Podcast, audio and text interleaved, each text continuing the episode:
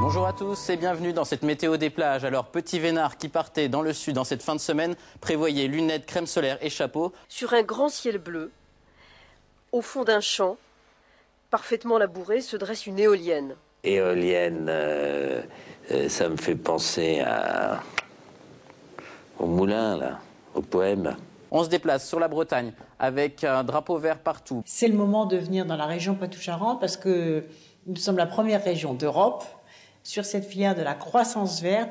Un peu plus au sud, le drapeau sera vert sur le sud-Bretagne, à Pornic également. Ces vers-là ont été choisis euh, parce que ce sont des bons reproducteurs. Si. Hein, ils ont une euh, libido très prononcée. Sur la Méditerranée, drapeau rouge au Cap d'Agde. Voilà ma position, mais c'est pas de ton niveau.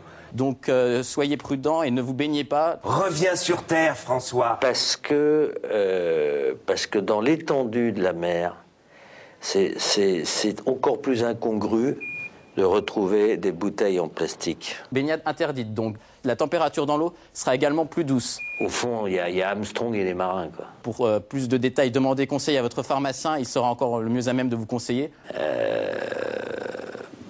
Enfin, je veux dire, il y a Hubert Reeves, l'astrophysicien qui regarde la petite boule, la bleue. Puis il y a les marins qui, parce qu'ils sont devant l'immensité, devraient ne rien voir de nos déchets. Et pourtant, eux le voient plus que les autres. Voilà, et puis n'oubliez pas une chose euh, avant de se quitter, arteradio.com. bon après-midi à tous.